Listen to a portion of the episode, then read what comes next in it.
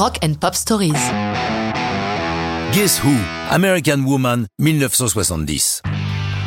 Ces Canadiens originaires de Winnipeg démarrent comme un groupe de garage rock, Shadalan and the Expression. Mais leur maison de disques a l'idée d'un sticker sur la pochette Guess Who, devine qui en français, laissant entendre que ce sont peut-être les Who. Ça fonctionne et attire l'attention sur eux, leur valant ce nouveau nom de baptême. Ils font de nombreux concerts et c'est lors de l'un d'eux que American Woman est improvisé. Voilà qui est plutôt rare. Nous sommes dans un bled de l'Ontario. Randy Bachman sur scène casse une corde de sa guitare. À cette époque, cela interrompt quelques minutes le concert. Une fois la corde changée, il demande à Burton Cummings au clavier de lui donner un mi et un si pour s'accorder. Il se met à jouer un riff et là, quelque chose de magique prend forme, comme le raconte Randy. Je me suis mis à jouer ce riff improvisé qui me plaisait bien.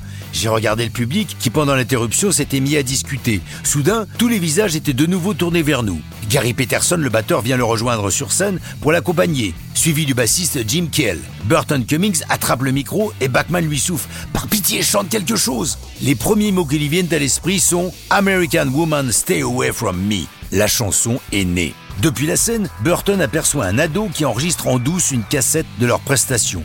Il récupère la cassette de manière à ne rien oublier de cette improvisation. American Woman est enregistré le 13 août 69 au studio RCA de Chicago. Alors qu'habituellement les chansons sont signées par Bachman et Cummings, cette fois-ci, vu sa naissance, les quatre membres du groupe sont crédités comme auteurs. Parue en mars 70, elle fait l'objet de nombreuses spéculations quant au sens du texte. Comme l'indique un jour John Lennon, le sens d'une chanson apparaît après son enregistrement, c'est le public qui va interpréter les paroles.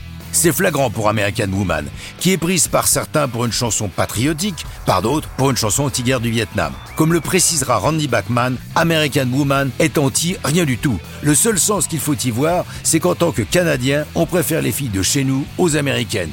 Polémique ou pas, c'est un énorme hit et fait de le premier groupe canadien à se classer numéro 1 aux États-Unis. La chanson connaît une seconde vie en 99 lorsque pour la bande originale d'un film de la série Austin Powers, Lenny Kravitz la reprend et en fait un hit. Les Guess Who poursuivent une carrière à succès jusqu'en 75. Entre-temps, Randy Bachman les quitte pour former Bachman Turner Overdrive, mais ça, c'est une autre histoire de rock'n'roll.